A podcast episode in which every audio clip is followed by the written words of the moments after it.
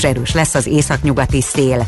0 és plusz 5 fok között alakul a hőmérséklet. A következő napokban lehűl az idő, és elviekben többfelé várható havazás is. Köszönöm a figyelmet, a hírszerkesztőt Schmidt-Tandit hallották.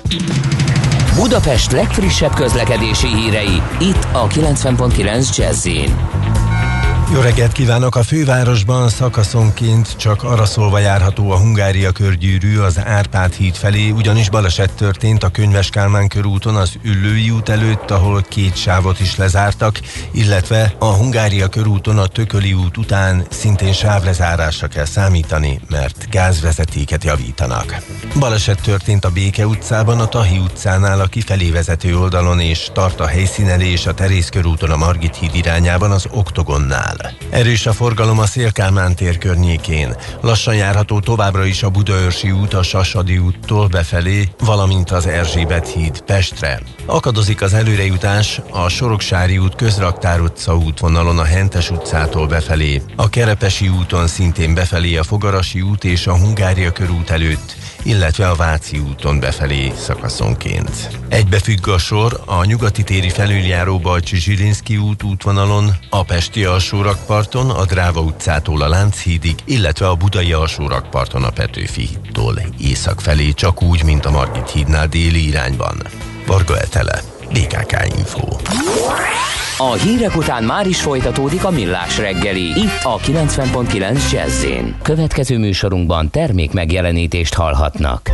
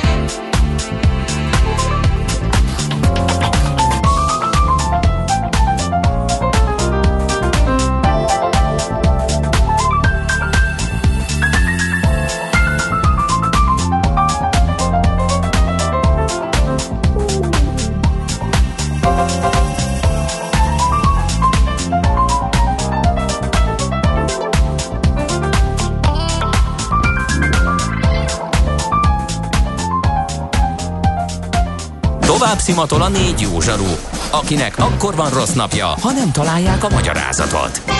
A francia kapcsolat a Wall Streetig vezet. Figyeljük a drótot, hogy lefüleljük a kábelt. Folytatódik a millás reggeli, a 90.9 Jazzy Rádió gazdasági mapetsója. A pénznek nincs szaga. Mi mégis szimatot fogtunk.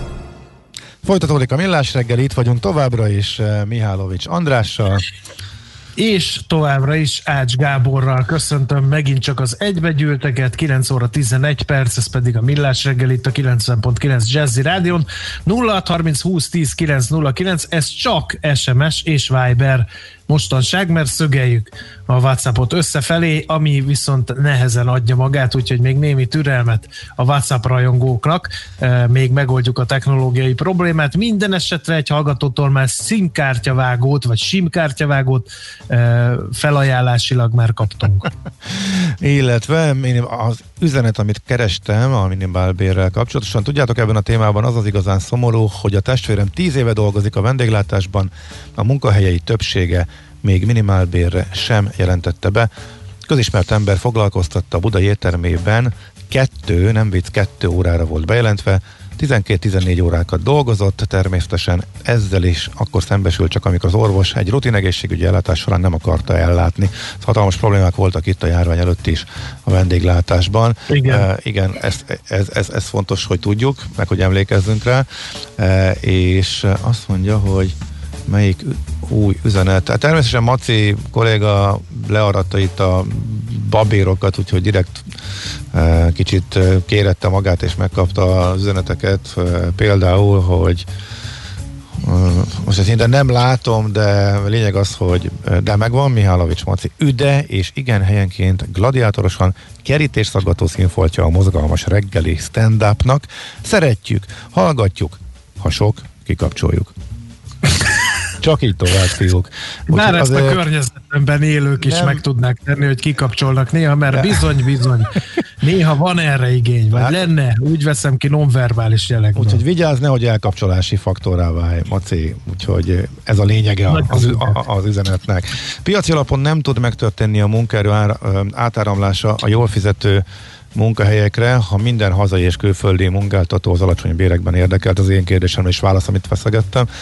Ír egy kedves hallgató, ezért van szükség minimálbérre és annak rendszeres eh, korrekt emelésére. Egy hallgató kérdez, hogy mi az a bérminimum, meg hogy mi az a minimálbér, meg hogy mi a, különbség. A bérminimum az, az egyel magasabb, az a Huha. Diplomás minimálbér, nem? Nem, azt szerint, ah, látod, akkor mi sem vagyunk teljesen képben, mert szerintem a, a, a nem diplomás, hanem az már valami kisebb végzettséghez kötött a, a bérminimum, és a diplomás az pedig egy harmadik kategória, de akkor most felvetjük a kérdést, hogy aki ennek a szakértő, és egészen pontosan röviden le tudja írni, akkor írja le. Ezért vannak ez a különböző Várjál, kategóriák. A garantált bérminimum legalább középfokú iskolai végzettséget, Aha. illetve középfokú szakképzettséget igénylő munkakörben foglalkoztatott munkavállalót, igen, illetve gyorsan igen. befoltoztam a hiátust. Jó, igen. Tehát akkor ez, ez itt a kategória, és akkor ezen felül van még ugye a diplomás minimálbér. Azt mondja, hogy két nap múlva fog havazni írja az OMS hírre is reagálva kedves hallgató. A, az előrezetés forrása pedig a következő, most van brutális migrénem. Na majd meglátjuk, és lecsekkoljuk holnap után. Nem ma, és nem mi találtuk fel a spanyol viaszt. Mesél a múlt. A millás reggeli történelmi visszatekintő rovata akkor, abból az időből, amikor pödört bajusz nélkül senki nem lehetett tőzsdeüzér. Érdekességek, évfordulók, események annó. Mesél a múlt. Így trédeltek dédapáink. Na most mondd. Mindegy, nem tudom, hogy a migrén mennyire megbízható, de ha igen, akkor le kell igazolni az Országos Meteorológiai Szolgálathoz, kérem szépen. Na, de nem ezért gyűltünk egybe, hanem azért, hogy Katona Csaba történész emlékezését meghalljuk, mert hogy 1821. január 27-én született gróf Széki Teleki Sándor, a vadgróf. Hát nagyon érdekes figura. Ő, ha másért nem, mert többszörös halára ítélt, az azért ritkán szokott megtörténni emberekkel, hogy többször is halára ítélik őket. Ez bizony így van, hát jó reggelt kívánok, mert ugye többnyire arról van szó, hogy ha valakit egyszer halára ítélnek, abba, abba bele szokott halni. Igen. És Teleki Sándornak viszont megadhatott, hogy ezt többszörösen megúszza. És hát ha nem tiszteletlenség, akkor már, már, már azt mondanám rá egy gróf széki telekire, hiszen valóban ebből a családból származott, ebből a neves erdélyi családból származott, hogy egy rejtő jenői figurával van dolgunk, de hát hogyha belegondolunk abba, hogy senki Alfonzról is kiderült, hogy ő valójában gróf Lárosell, akkor talán mégse tiszteletlenség, ha őt is így nevezzük. Maga a vadgróf elnevezés pedig saját magától származott. Tehát majd rá fogunk erre térni, hogy hogyan született meg ez az elnevezés őt illetően. Szokatlan életpálya az övé, azt kell, hogy mondjam, hogy szokatlanul színes és rendkívül izgalmas, hát szinte lehetetlen is összefoglalni ennyi időben. De kezdjük talán az elejétől, és mutassuk be az ő személyiségét rögtön, hát csapjunk bele a lecsóba magyarán fogalmazva. Ugye Kolozsváron született 1821. január 27-én, ez ad alkalmat arra, hogy megemlékezzünk róla. És hogy hát milyen ember volt, azt mindenek előtt szeretném az egy tőlevet idézettel érzékeltetni, hiszen 1848-49 után, ahol ő részt vett a forradalomban és a szabadságharcban, természetesen a magyar oldalon, vette a vándorbotot és elindult neki a világnak, és a következőt írja saját magáról, és szerintem ebben szinte minden benne van abban, hogy ő hogyan látta a világot, és milyen jótollú emlékíró volt, és ráadásul mindenek tetejében még cinikusan humoris ember is. Következőt írja. Mindenütt idegen, mindenütt gyanús, ellensége a rendnek és családnak, száműzött, menekült, emigráns, véres republikánus, iparlovak, kalandor, kommunista, földönfutó, hazátlan, szocialista, konspirátor, földosztó, revolucionárius, karbonári, Mazzini ágen, szabadkőműves, kosút emisszárius, tagja Mariannának, hajrá, Musár Csípbel, Spicli hajtottak rám tízesztendőn át a rendőrségnek, titkos és nyilvános kopói. Hát ez szinte egy zanzája az ő életének, meg a rágatott jelzőknek, ugye amikor egy magyar forradalmár gróf 49 után nekivág Európa útjainak, és ezeket mind, ezeket az élményeket begyűjtötte, úgymond, és hát elég sok mindent látott, például azt írja, hogy Kis-Ázsia azért boldog föld, mert a soha nem látott zsandárt. Nyilván ennél árnyaltabb a történet, de ettől még ő konkrétan mire gondolt. Hogyan jutott ide, hogy egy ilyen életút álljon mögötte, hiszen hát befuthatott volna egy úgymond klasszik arisztokrata karriert, nem ez történt vele. A családjáról nagyon röviden ejtenék csak szót, azt gondolom, hogy a Teleki családról mindenki tudja, hogy Erdély egyik legismertebb, és nagyon sok politikus, nagyon sok gondolkodót adó, mondom Teleki Sándorra, Teleki Párra, nem akarom sorolni, Erdély főnemesi családja, édesanyja pedig Zabolai Mikes Mária volt, szintén jeles erdélyi családnak a leánya. És ő ide születvén valójában elvégezhetett volna egy tényleg egy egy klasszikus iskolát, aztán pedig belevághatott volna a politikába, vagy a közéleti pályába. Nem feltétlenül ez történt vele. Nagy sármáson nevelkedett, és aztán járt a kolozsvári piaristákhoz itt, ahol eltöltött néhány évet. Itt annyit jegyeztek föl róla, hogy az elméleti tantárgyak nem annyira tudták őt megragadni. Tehát nem, nem igazán ez kötötte le az ő érdeklődését. Viszont egy idő után szerződtettek mellé egy nevelőt, és ezt a nevelőt úgy hívták, hogy Táncsis Mihály. Na most Táncsis Mihály meg finoman fogalmazva a forradalmi eszmék híve volt. Tehát más nem is, de egy valamit egészen biztosan el tudott plántálni a fiatal Teleki Sándorba, a forradalmi eszmék iránti elkötelezettséget, és bármennyire bután hangzik így egy grófot tekintve, hát a társadalmi egyenlőség eszméjei is megfogant a fiatal ember fejébe. Ez azért az arisztokratákra annyira nem jellemző, ugye hát nyilván ezt nem kell mondanom. És innentől kezdve aztán egy egészen sajátos életút vette kezdetét, legalábbis 1848-49 után. Hát 48-49-ig azt lehet mondani, hogy valójában a klasszikus úton járt, egy darabig. Járt egyetemre, kiváló helyekre Németországba, Berlin, Halle, Jéna, Breslau, tehát olyan helyeken pallérozta a tudását, ahol kiválóan képzett ember lett belőle, de túlzottan kalandor vére volt neki ahhoz, hogy megüljön itt. A következő történt vele, 1841-ben, alig 20 évesen fogta magát elment Spanyolországba, hogy a karlistákkal harcoljon és eléggé rendesen oda is tette magát ott a, a harcoknak a forgatagában. Konkrétan Barcelonában fogságba esett, és itt ítélték először halára. Gondoljunk bele 20 éves, tehát viszonylag hamar uh-huh. választja ezt az életutat. Ez a karlista, ez micsoda? A kardisták azok, azok a francia, a spanyol felkelők voltak, akik Károly spanyol trónörökös, Károly spanyol trónörököst támogatták. Uh-huh. Ugye ne felejtsük el, hogy a Spanyolországot is dulták különféle polgárháború, főleg a napolóni idők után, és hát a franciákkal is voltak problémáik, úgyhogy ő itt tette le a voksot, úgy ítélte meg, hogy a szabadság eszméért itt tud kiállni, és itt már is van egy egészen sajátos pont a életébe. Ferdinand de Lesseps, aki a Panama csatorna, meg a Suezi csatorna építéséről nevezett, Hát ő volt az, aki közben járt, hogy a fiatal grófot talán mégse kéne kivégezni. És utólag is azt mondom, hogy hát hála Istennek, hogy így tett. Na most miután megúszta a halálbüntetést, szerintem egy te, rá teljesen jellemző fordulattal visszatér Berlinbe és folytatja az egyetemi tanulmányait, mint ami se történt volna. Tehát, hogy tanul, elmegy kicsit forradalmárkodni, elfogják, halára ítélik, megúszza, visszamegy tanulni. És utána hazajön, hazajön forradalmárkodni? Hm? Utána hazajön forradalmárkodni, amikor jön 48? Uh-huh. 48-ban is beáll a dologba, de még 48 előtt történik vele pár érdekes dolog, ugyanis Berlinben megismerkedik Liszt Ferenccel. Aha. Megismerkedik Liszt Ferencer, és hát évek mellett itt uh, több érdekes dologba keveredik bele, jó barátságot kötnek. Ha valaki elmegy például Weimarba, a Liszt Ferenc archívumba, több Teleki Sándor levelet fog találni, de hát ami nagyon érdekes és jól mutatja a két ember különbözőségét, hogy 1843-ban történik egy olyan történet, hogy bizonyos Norhausen nevű kapitány párbajra hívja Lisztet. És képzeljük el Lisztet, a finomkező zongoristát, mondjuk karddal vagy pisztolyjal a kezében. Tudjuk ezt modellezni? Nehezen. Hát abból jó, Nehezen. ki kell hátrálni hát csak valahogy. Is, mert ugye, hát a munkaeszközét kockáztatná. Ki az, aki párbajozik helyette Norhausen kapitányjal? Teleki Sándor. Természetesen. Fogja magát. Gáborkám, hogyha legközelebb ilyen, uh, hogy is mondjam, csak becsületbeli ügybe keveredsz, akkor számíthatsz rám. Jaj, köszönöm szépen. De ugye te, ez, ez, ez így működött. Ma, te Csaba, ezt át lehetett passzolni, tehát valaki vérig sért valakit, kihívja párbajra. Bocs, hát nekem van egy haverom, majd ő elmegy helyettem, ez így működik. A párbajnak sajátos szabályai vannak, tehát például ugye azt szokták mondani, hogy a a sértett fél határozhatja meg a fegyvernemet, de nem a sértett fél, hanem a kihívót, hiszen lehet, hogy én megsértek valamit, és ő hív ki engem. Aha. Tehát nem teljesen úgy nézett ki a párbaj, mint hogy nagyon sokszor a filmekben leegyszerűsítve látjuk, hogy mondok egy csúnyát, felállok, és akkor pisztoly. Tehát ennél bonyolultabb. Igen, volt erre lehetőség. Ez a párbaj egyébként úgy végződött, hogy Teleki szenvedett ugyan egy könnyebb sérülést, a német tiszt viszont a karját vesztette el konkrétan. Tehát ez is mutatja, hogy hogy azért Liszt itt elég sokat kockáztatott volna. Liszt egyébként következőképpen fogalmazott telekiről, hogy nem volt nagy zenedühönc. Tehát emberi szimpátia.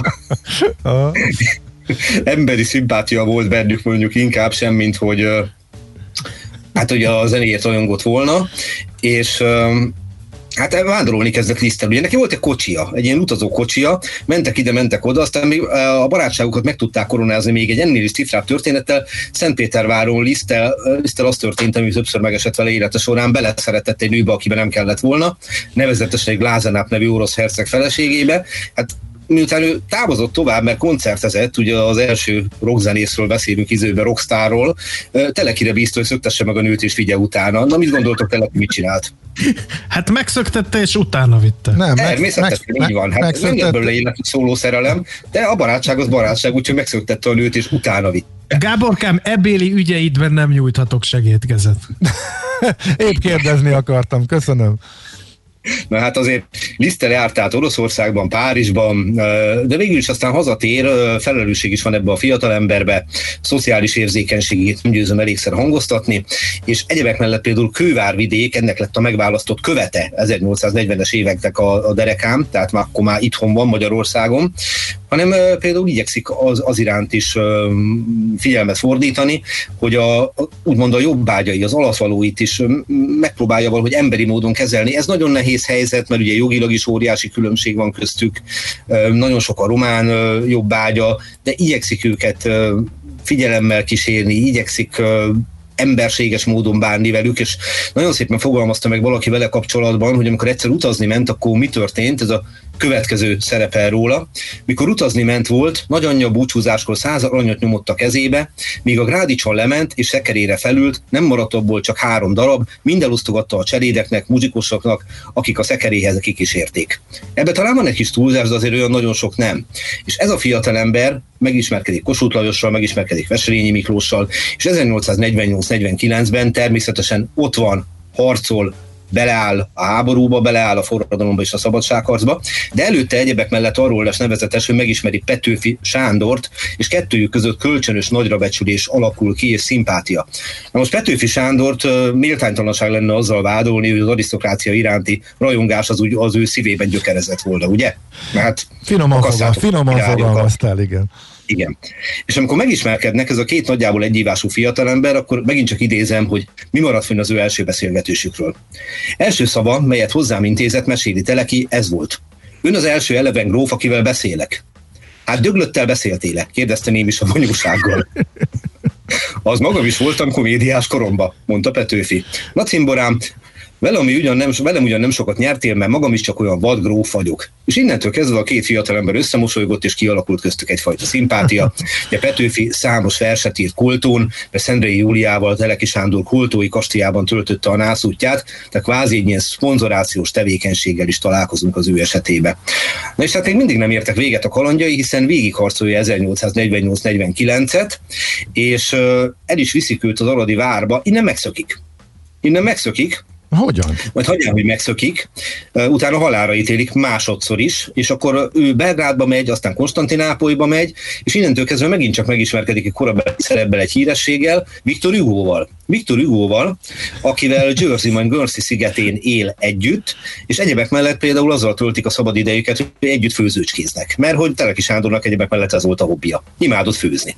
Na, szeretett ilyet csinálni. De ez nem elégítette ki az ő, mondjuk úgy, hogy szabadság iránti vágyát, hanem történt vele több más dolog is, elment Svájcba, elment Londonba, elment Törökországba, közben a kalandorság csúcsára jutott, megnősült. Feleségül vett egy angol hölgyet, Lady Jane, Bickerset Harlit. Ez a házasság azonban vállással végződött és gyermektelenül. Előre bocsátom egy picit, hogy azért lett aztán egy második felesége is, ami Derék Teleki Sándorunknak, egy francia hölgy, Mathilde Litéz de Tivervalnak hívták a hölgyet, és ebből négy gyermek született. Tehát tulajdonképpen megtalálta a magánéleti boldogságot. De emellett azért még el kell mondani, hogy véletlenül, amikor egyszer Nidzában járt, ott megismerkedett Giuseppe Garibaldival. Hát azt gondolom, hogy nem kell hosszan elemezgetni, hogy köztük is kialakult a kölcsönös szimpátia. Az egésznek az lett a vége, hogy Teleki Sándor képtelen volt úgy dönteni, hogy nem tart Garibaldival, így aztán Szicíliában, Kalábriában, Nápolyban és más egyéb helyeken harcolt a olaszok nagy Giuseppével, a vörösingesekkel, tábornokká lépett elő itt Olaszországban, Alessandro Telekiként ismerték, mind, ismerték őt, majd pedig, amikor a monarchia révén létrejött a polgári kibontakozás lehetősége Magyarországon, akkor fogta magát és úgy döntött, hogy hazatér, hiszen amnestiát kapott, letelepedett a költői birtokán, és néha Kolozsváron, néha Nagybányán és máshol éldegélt, és innentől kezdve elindult egy kvázi kettes számú élete, hiszen ilyen dolgok fűződnek a nevéhez, hogy belép a kisfaludi társágba, meg a Petőfi társaságba, gazdálkodik, sőt, nagyon büszkén mondom történészként, és a Magyar Történelmi Társulat igazgató választmányi tagjaként, hogy ő az egyik alapító tagja 1867-ben a Magyar Történelmi Társulatnak, és ilyenkor az ember az jó szívvel gondol arra, hogy nagyszerű elődjei voltak, hm. távol álljon tőlem, hogy összehasonlítsam magam vele.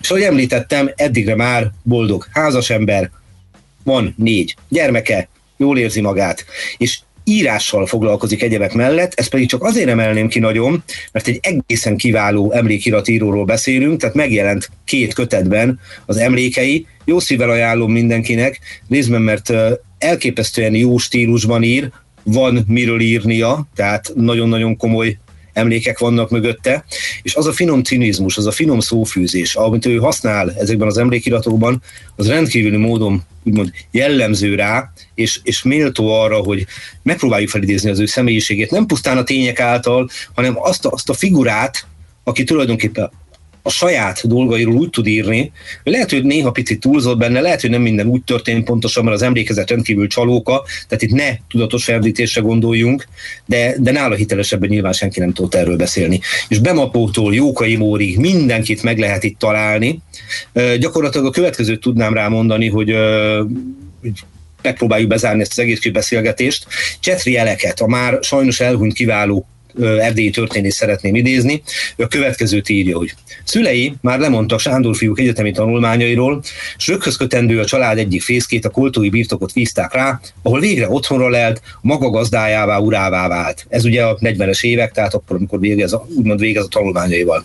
Nem nevezhető ugyan igazi kalandornak, ahogy 60 Lajos mondta rá, sokkal inkább a nők egykori kiváló kedvencének, ahogy Csukási József mondta, vagy pazar, aztán fiatalembernek, ahogy Gyulai Lajos jellemzi, az utóbbi irodalmunk egyik legnagyobb közel 140 kötetés naplójának írója, mond el róla egy jellemző anekdotát. És ő az az ember, akiről Jókai azt írta, hogy sajnálatos módon még senki nem írta meg az élettörténetét, pedig hát nagyon-nagyon rászolgálna arra, hogy valaki egyszer fogja magát, és összeszedje róla ezeket a dolgokat. Jókaival búcsúznék. Erős tanulmány volna egy biográfia írónak Teleki Sándor visel dolgait megírni a kontinensen, ki együtt élt, mulatott és harcolt a földrész minden művelt és barbár nemzeteivel, tűrte a dicsőséget, kereste a bajt, járt ágyútűzön tengeri viharon, és hitelező csordán keresztül sértetlenül jó barátja volt Viktor Hugónak, a két Dümának, Lisztnek, Petőfinek, századunk egyéb versíró, éneklő, muzsikáló, képfestő és szoborfavaló híre, hírneveseinek, segített Garibaldinak országokat hódítani és más nagy embereknek légvárakat építeni, érintkezett, értekezett királyokkal és császárokkal, Magyarország sorsa felől, és lelkesedett földönfutókkal és poétákkal, a népszabadságért teleszette mellét érdemrendekkel, azért, hogy azokat ne viselje, és bejárta egész Európát azért, hogy felfedezze, amilyen szép kilátás volt a, a kultói dombról. Azt gondolom, hogy Jókai tökéletesen keretbe foglalta Teleki Sándor végtelenül izgalmas élettörténetét. Én pedig azt tudom mondani, hogy egy nagyon-nagyon szimpatikus embert ismertem meg benne, így hát jó néhány év távlatából. Uh-huh. És hát. pont. Csak eh, az jut eszembe, Igen. hogy Teleki Sándorról isméltatlanul keveset tudunk. Én nem tudom, hogy például a történelemkönyvekben szerepel ő egyáltalán.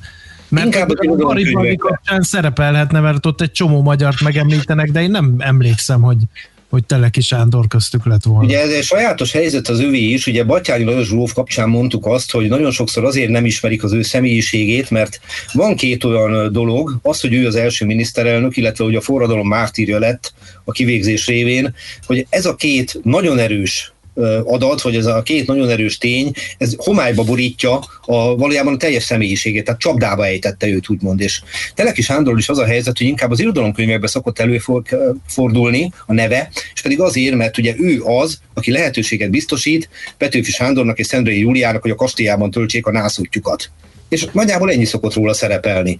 És uh, nyilván nem lehet azt mondani, hogy élvonalbeli politikus lett volna, tehát egy annyira izgalmas élettörténettel van dolgunk, és hát most őszintén szólva, hány olyan magyar ember van, aki ugyanúgy bracsizott az idősebb Dümával, mint Viktor Hugo-val, hogy csak a francia vonalon maradjunk. Igen. Úgyhogy azt gondolom, hogy egy, egy jó tollú történészért kiállt az ő életének a megírása. 20-30 évnél biztos nem vesz többet igénybe, ha valaki meg akar írni rendesen. Tehát hát úgy, meg még csak a kalandfilmet lehetne forgatni az ő életéből. Ha már hát ugye ilyenkor mindig, ez, mindig Sándor Mátyásnak az alakja rejlik fel, ugye őt, őt sem magyar író, hanem Verne Gyula hozta be a köztudatba, de hát Telekinek ezerszer színesebb élete volt. Egy ilyen igazi világfi, egy kalandor a jó értelemben véve, és, és hát utána meg egy csöndes, nyugodt vidéki gazdálkodó. Szóval nekem nagyon, nagyon tetszik. És ami azt illeti, most így, ahogy mondtad, a, a fiatal Bújtor Istvánt, hogy eljátszotta a Sándor Mátyást, őt nagyon-nagyon el tudnám képzelni. Tehát az ő szerepében. Uh-huh. Talán még belefér, egy, egy, egy még választanék tőle, jó, hogy milyen volt az ő cinizmusa mert azt gondolom, hogy mindent, mindent elmond róla. Leírja, hogy Olaszországban mit látott. Ott az atyáskodás komondoroskodott. A teutonok civilizáltak kötéllel és golyóval, Herman fiai mogyorófával kommendálták Dantétes Ariosztót, Virgáccsal illusztrálták Tasszót és a Decameront, Mantuát, Veronát halára erősítették, és Urmán hirdette az evangéliumot. Ránk nézve kapacitáló argumentum az akasztófa volt, és azon bölcseleti tételt az akkoriban uralkodó katonai nyelven Fogelfrájnak nevezték, és én mégis oda vágytam. És ugye ezzel fogalmazta meg, hogy miért akart Itáliában harcolni az olasz egységért és a szabadságért, de ahogy ír, a számomra roppant szórakoztató. Igen, és még mai füllel is tökre befogadható. De teljesen olvasható. E, hát egy kis latin meg német tudás nem árt hozzá, de van már olyan, hogy wikiszótár, érdemes neki esni. De hol olvasható ki? Rendes könyvben kiadták, vagy pedig... Megjelentek a 19. század végén, de egyébként pedig, hogyha valaki veszi a bátorságot, és beüti a Google-ba, hogy Teleki Sándor és emlékeim, esküszöm meg fogja találni PDF-be. Ah, szuper. Oké, okay, köszönjük. Úgy, már a net valóságában is jelen van, és szerintem ez neki borzasztóan tetszene. okay. Köszönjük szépen, Csaba, megint nagyot homorítottál, hála néked ezért. Hát azt gondolom az egyik leghálásabb témát vettük el, úgyhogy nagyon-nagyon boldog vagyok, hogy évfordulója volt. Köszönöm szépen a figyelmet. Mi köszönjük. köszönjük. Szervusz. Szervusztok, minden jót. Katona Csaba történésszel beszélgettünk a 200 éve született vadgrófról, azaz gróf Széki Teleki Sándorról. Mesél a múlt robotunk hangzott el. Kövesd a múlt gazdasági és tőzsdei eseményeit kedreggelenként a Millás reggeliben. És még ide kell, hogy vigyeszem ezt a baromságot, ezt helyre kell, hogy igazítsuk. Tehát a diplomás minimálbér az a beceneve valaminek, amit sokan megkérdeznek. Ilyen nincsen ugyanis, tehát az a kettő van, amiről beszéltünk, úgyhogy ezt akkor fontos tudatosan is elnézést kérni azért, hogy hülyeséget mondtam, egészen konkrétan. Tehát a minimálbér és a diploma és a bérminimum, eh, aminek a definícióját András elmondta, de akkor elmondom eh, de még egyszer, eh, a legalább középfokú iskolai végzettséget vagy középfokú szakképzettséget igényelő munkakörben foglalkoztatott munkavállaló részére alapbérként megállapított garantált bérminimum az, aminek a teljes összege most ugye emelkedett, illetve erről is született megállapodás, úgyhogy ez a kettő van. Jönnek a hírek, és utána folytatjuk. Műsorunkban termék megjelenítést hallhattak. Rövid hírek a 90.9 Jazzin. Főként a megelőzésben és a tünetek enyhítésében segít az új magyar fejlesztésű koronavírus elleni gyógyszer. A készítményt a Richter Gedeon állította elő, és a jelenleg zajló állatkísérletek igazolták, hogy megakadályozza a súlyos tünetek kialakulását, mondta a hatóanyagot fejlesztő konzorcium vezetője a Kossuth Rádióban. Kaskovics Imre immunológus hozzátette, a gyógyszert nagy mennyiségben lehet előállítani, és akkor sem veszíti el hatását, ha a vírus mutálódik. A klinikai vizsgálatok ősszel kezdődhetnek. Közben már a 459 újabb embernél mutatták ki a koronavírus fertőzést, és ezzel 360.877 főre nőtt a hazánkban beazonosított fertőzöttek száma. Elhunyt 89, többségében idős krónikus beteg, és így az elhunytak száma 12 ezer főre emelkedett. Olvasható a koronavírus.gov.hu oldalán. A gyógyultak száma is folyamatosan növekszik, jelenleg 245 ezer fő, az aktív fertőzöttek száma pedig csökkent 104 ezer főre. Eddig 150 ezer fő kapott oltást, közülük 12 ezeren már a második adagot is megkapták. Az eheti vakcina szállítmányokkal az egészségügyi dolgozók és idős otthonok oltása folytatódik. Online tartja meg nyílt napját az ELTE informatikai kara. Az érdeklődők megismerkedhetnek egyebek közt a választható képzésekkel és az ösztöndíj lehetőségekkel is. A csütörtöki eseményre előzetes regisztráció szükséges a kar weblapján. Több mint 2600 digitalizált hangfelvételt tett online elérhetővé az Országos Széchenyi Könyvtár. A hangtár elnevezésű digitális adatbázisban a Színház történeti és zeneműtár gramofonlemez gyűjteményének archív hanganyagai, magyar szerzők műveit és magyar előadók felvételeit tartalmazzák, amelyek 1904 és 1962 között jelentek meg. A legkorábbi felvételeken a legendás színésznőt, Blaha Luizát hallhatják az érdeklődők hangtár.oszk.hu honlapon. Elszabadult az erőszak Oroszországban. A hétvégén több tízezren tüntettek az orosz városokban az előzetes letartóztatásban lévő Navalnyi szabadon engedését követelve. A demonstrációkon a rendőrök erőszakkal léptek fel, és több ezer embert őrizetbe vettek. Putyin törvénytelennek nevezte a tüntetéseket, az orosz elnök tagadta, hogy övé lenne az a fekete tengeri palota, amely Alexei Navalnyi filmjében látható. Az ellenzéki politikus korrupció ellenes alapítványa szerint viszont ez a 400 milliárd forintot érő tengerparti titkos palota az orosz elnöké. Navalnyi több mint egy hetet ért haza Németországból, öt hónapos orvosi kezelését követően, amire azért volt szükség, mert Szibériában idegméreggel mérgezték meg. Ma országszerte számíthatunk több-kevesebb napsütésre, majd délutántól a Dunántúlon beborul az ég, és ott hózáporok is kialakulhatnak, illetve erős lesz az északnyugati szél. 0 és plusz 5 fok között alakul a hőmérséklet. A következő napokban lehűl az idő, és már többfelé várható havazás is. Köszönöm figyelmüket a hírszerkesztőt, Schmidt-Andit hallották. Budapest legfrissebb közlekedési hírei, itt a 90.9 jazz jó napot kívánok! A fővárosban megszűnt a forgalmi akadály a Könyves Kálmán körúton az Árpád híd felé az Üllői út előtt, valamint a Terész körúton is a Margit híd felé az Oktogonnál. Baleset történt viszont a Szent István körúton a Nyugati tér előtt, emiatt a 4-es és a 6-os villamos helyett pótlóbusz közlekedik a Jászai Mari tér és az Oktogon között. Szintén baleset lassítja továbbra is az előrejutást a 13. kerületben a Béke utcában a Tahi utcánál a kifelé vezető oldalon. Lezárták a külső sávot a Hungária körúton az Árpád híd irányában a Tököli út után, mert gázvezetéket javítanak.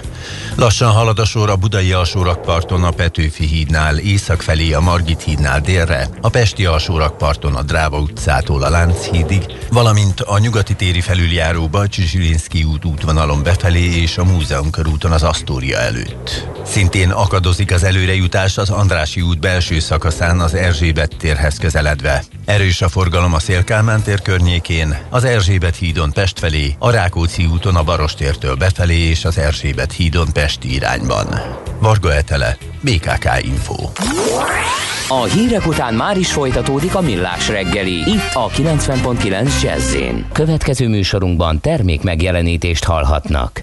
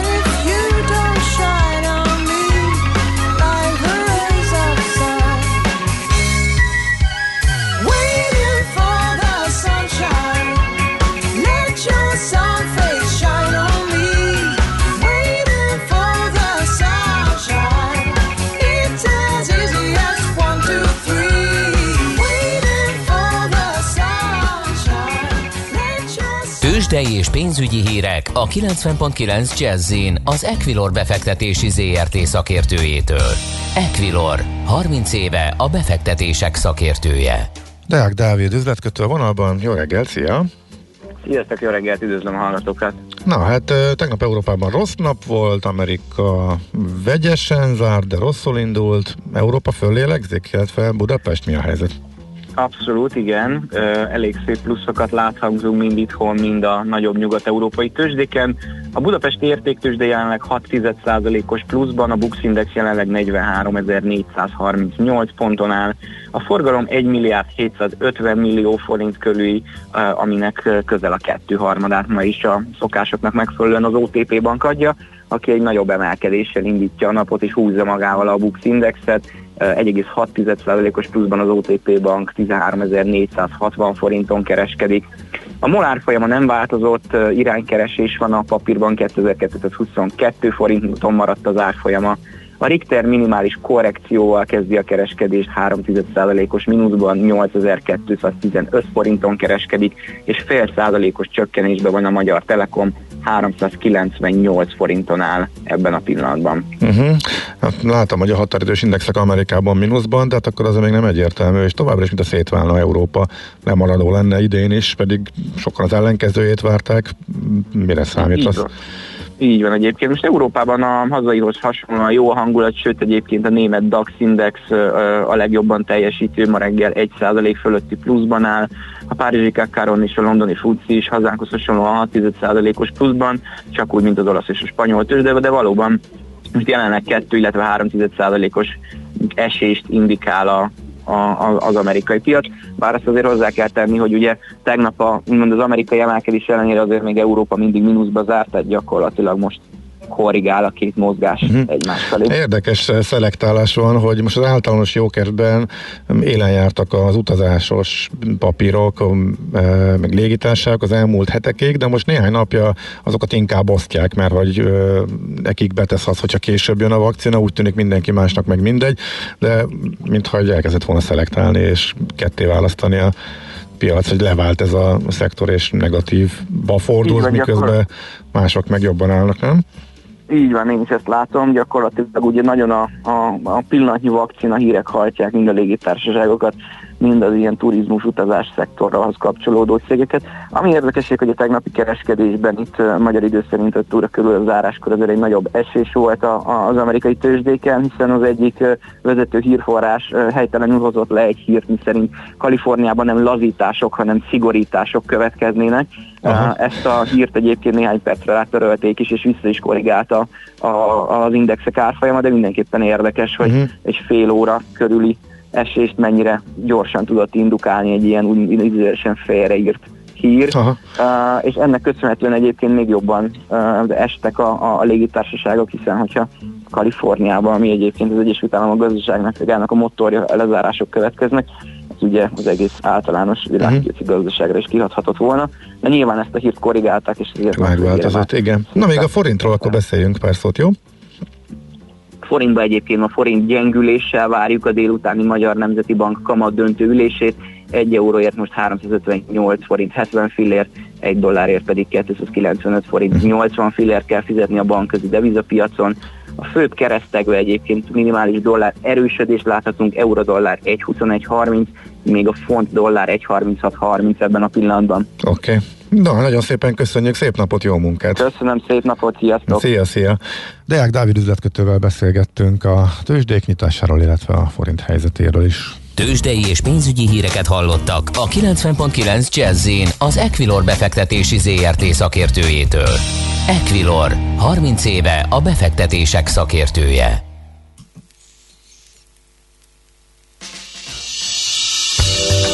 A kultúra, befektetés önmagunkba, a hozam előrevívő gondolatok.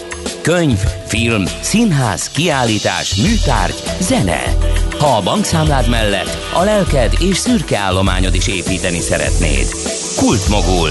A millás reggeli műfajokon és zsánereken átívelő kulturális hozamgeneráló rovata következik.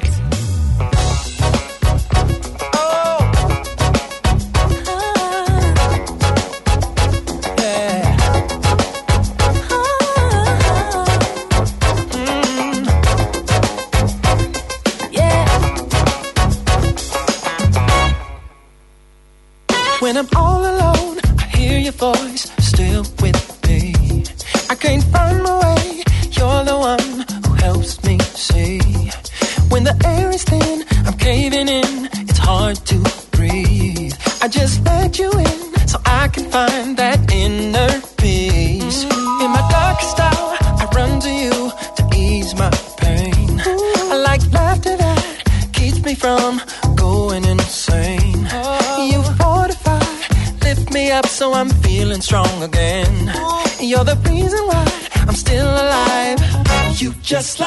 music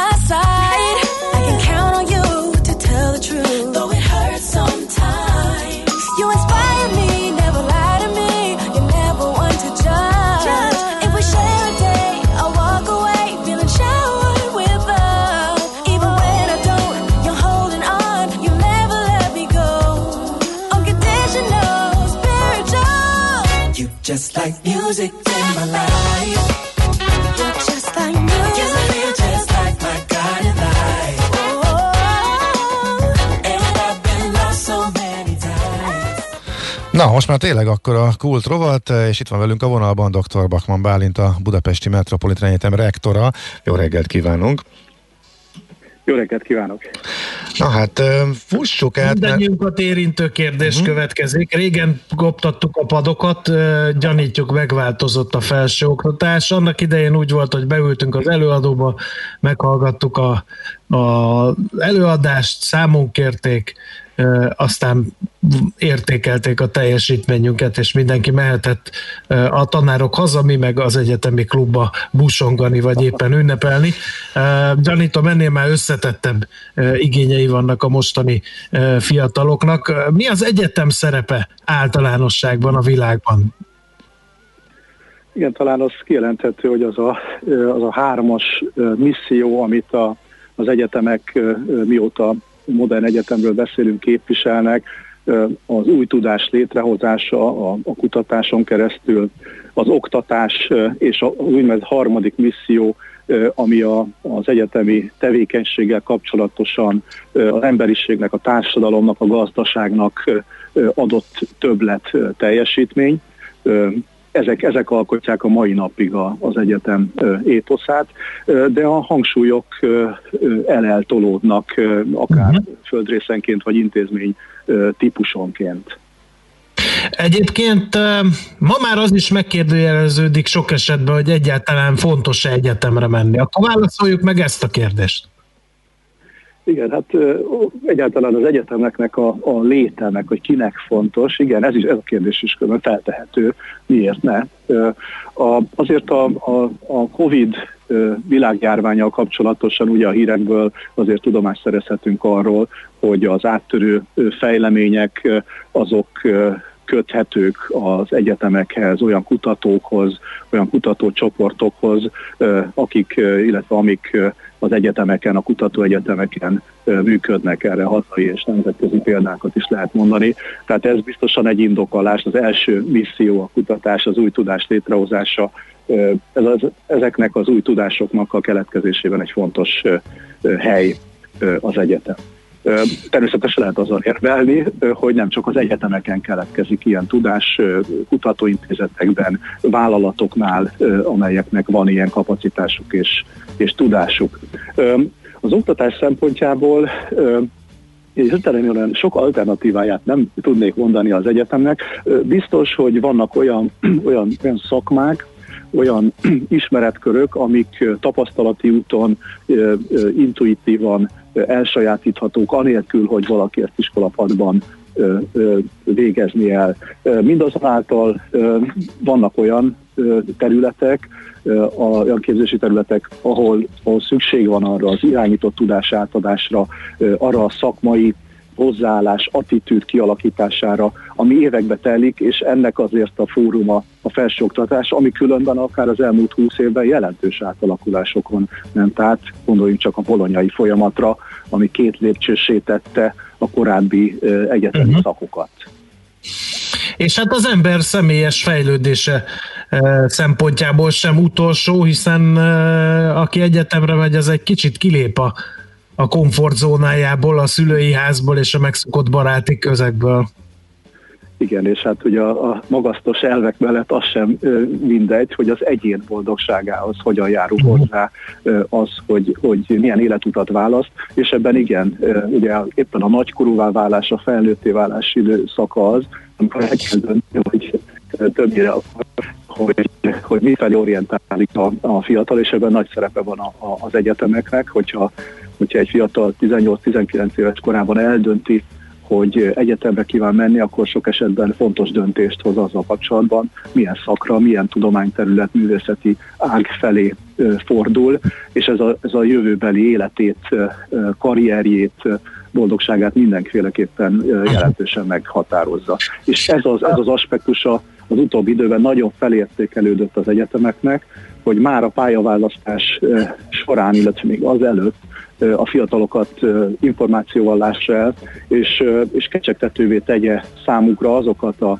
képzéseket, amelyek, amelyeket az egyetemek nyújtanak, illetve amik a, a a, a társadalom, az emberiség számára ö, ö, fontosak és uh-huh. kívánatosak.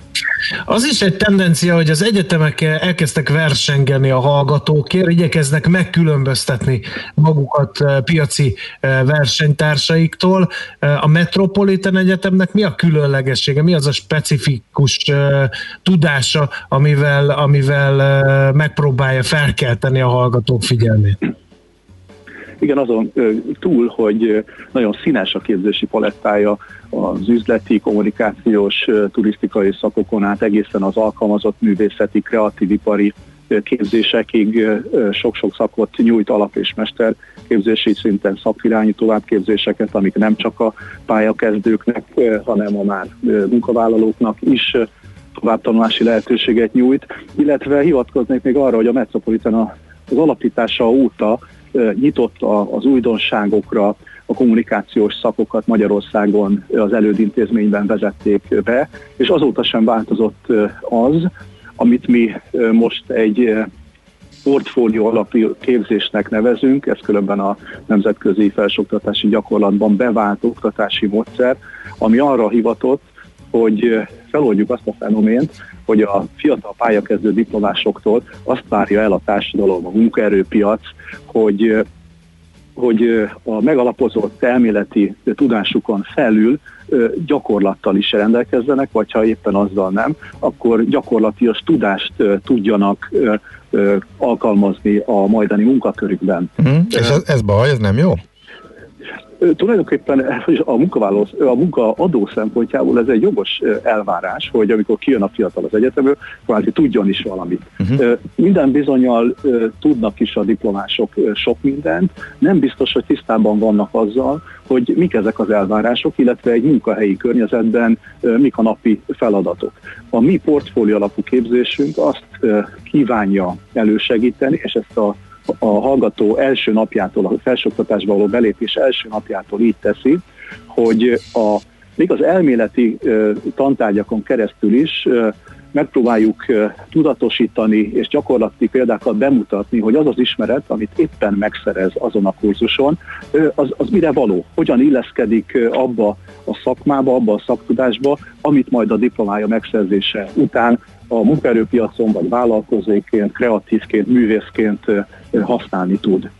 Ez, ez olyan triviálisnak tűnik, uh-huh. de ez egy elég átfogó oktatás módszertani és tananyag tartalmi fejlesztést igényel, amit most már harmadik éve folytatunk a, Metropolitan Egyetemen, így ebbe belenőnek a friss hallgatóink, sőt a, a diploma védéseken is most ez lesz az első alkalom, amikor ezt ebben a portfólió alapú képzésben a hallgatók a saját szakmai portfóliókat is be fogják mutatni, azokat az ismereteket, amelyeket dokumentáltak a, a három éves képzésük alatt. Uh-huh.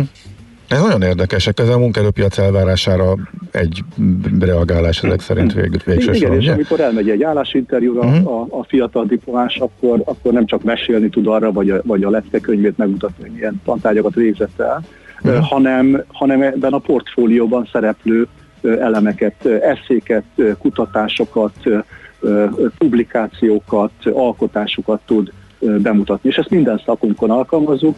A Metropolita Egyetem sajátossága, hogy a kommunikációs üzleti szakok mellett a, a művészeti, kreatív szakok is jelen vannak.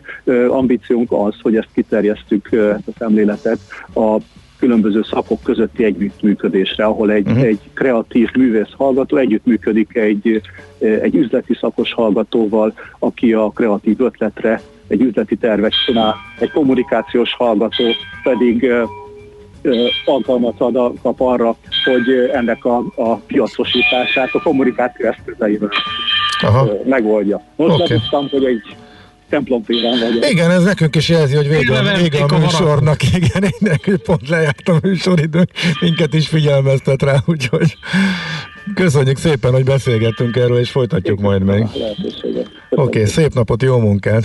Viszont kívánom! Viszont hallásra! Viszont hallásra!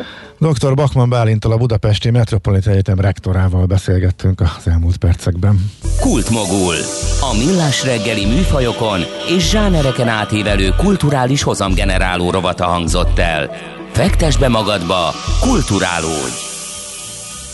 Hát nagyon szépen köszönjük a figyelmet, eh, ismét eh, lepergett a teljes műsoridő. Holnap folytatjuk természetesen 6 óra 30-kor, mindenkit várunk nagy szeretettel. Mindenkinek legyen tehát szép, szép napja, és holnap tényleg elvárunk mindenkit a, a készülékek elé, és hát akkor nem csak holnap, hanem holnap után, és azután, és azután, és azután. Na, sziasztok! Már a véget ért ugyan a műszak, a szolgálat azonban mindig tart, mert minden lében négy kanál. Holnap reggel újra megtöltjük a kávés bögréket, beleharapunk a fánkba és kinyitjuk az aktákat. Addig is, keressetek minket az arcaktákban, a közösségi oldalunkon. A mai adás podcastjét pedig holnapunkon. Millás reggeli, a 90.9 Jazzy Rádió gazdasági mapetsója. Ha csak egy műsorra van időd idén, tégy róla, hogy ez legyen az. Csak egy dolog lenne még. Műsorunkban termék megjelenítést hallhattak. A kultúra, befektetés önmagunkba a hozam előrevívő gondolatok. Könyv, film, színház, kiállítás, műtár, zene. Kultmogul. A millás reggeli műfajokon és zsánereken átívelő kulturális hozamgeneráló rovata minden kedden 9 óra 30 után. Ha a bankszámlád mellett a lelked és szürke állományod is építeni szeretnéd. Fektes be magadba, kulturálódj! A rovat támogatója a Budapesti Metropolitán Egyetem, az Alkotó Egyetem. Reklám. Gondoltál már arra, hogyan lehetne ebből? Ez. Vagy ebből? Ez. Ha igen, mutasd meg nekünk! Az MVM Edison Startup versenyen azokat az ötleteket keressük, amelyek képesek befolyásolni a jövőnket, hogyan hasznosítsuk jobban az energiát, legyen hatékonyabb a munkánk és jobb a világunk. Jelentkezz 2021. január 31-ig a most induló és idéntől az érett szakaszban lévő fejlődő vállalkozásoddal is az mvmedison.hu-n az induló élmények hangja, melyet most kedvező finanszírozási konstrukció keretében tapasztalhat meg. Használja ki a limitált számú BMW-hez elérhető ajánlatot, és legyen az öné a BMW 1 vagy épp a BMW 2 Grand Coupé modell akár 0% THM-mel. A tájékoztatás nem teljes körű. További információkért kérjük forduljon a Wallis Motorpest hivatalos BMW márka kereskedéshez. Budapest, Hungária körút 95. Reklámot hallottak. Hírek a 90.9 Jazzin. Szeptember óta nem volt ilyen kevés új koronavírus fertőzött. Jelentősen nőtt az alkoholfogyasztás Magyarországon. Hideg lesz ma is, de több helyen előbújhat a nap. Jó napot kívánok a mikrofonnál, Esmit Tandi. Főként a megelőzésben és a tünetek enyhítésében segít az új magyar fejlesztésű koronavírus elleni gyógyszer. A készítményt a Richter Gedeon állította elő, és a jelenleg zajló állatkísérletek igazolták, hogy megakadályozza a súlyos tünetek kialakulását, mondta a hatóanyagot fejlesztő konzorcium vezetője a Kossuth Rádióban. Kaskovics Imre immunológus hozzátette, a gyógyszert nagy mennyiségben lehet előállítani, és akkor sem veszíti el hatását, ha a vírus mutálódik. A klinikai vizsgálatok ősszel kezdődhetnek. Közben már a 459 újabb embernél mutatták ki a koronavírus fertőzést, és ezzel 360.877 főre nőtt a hazánkban beazonosított fertőzöttek száma. Elhunyt 89, többségében idős krónikus beteg, és így az elhunytak száma 12 ezer főre emelkedett. Olvasható a koronavírus.gov.hu oldalán. A gyógyultak száma is folyamatosan növekszik, jelenleg 245 ezer fő, az aktív fertőzöttek száma pedig csökkent 104 ezer főre.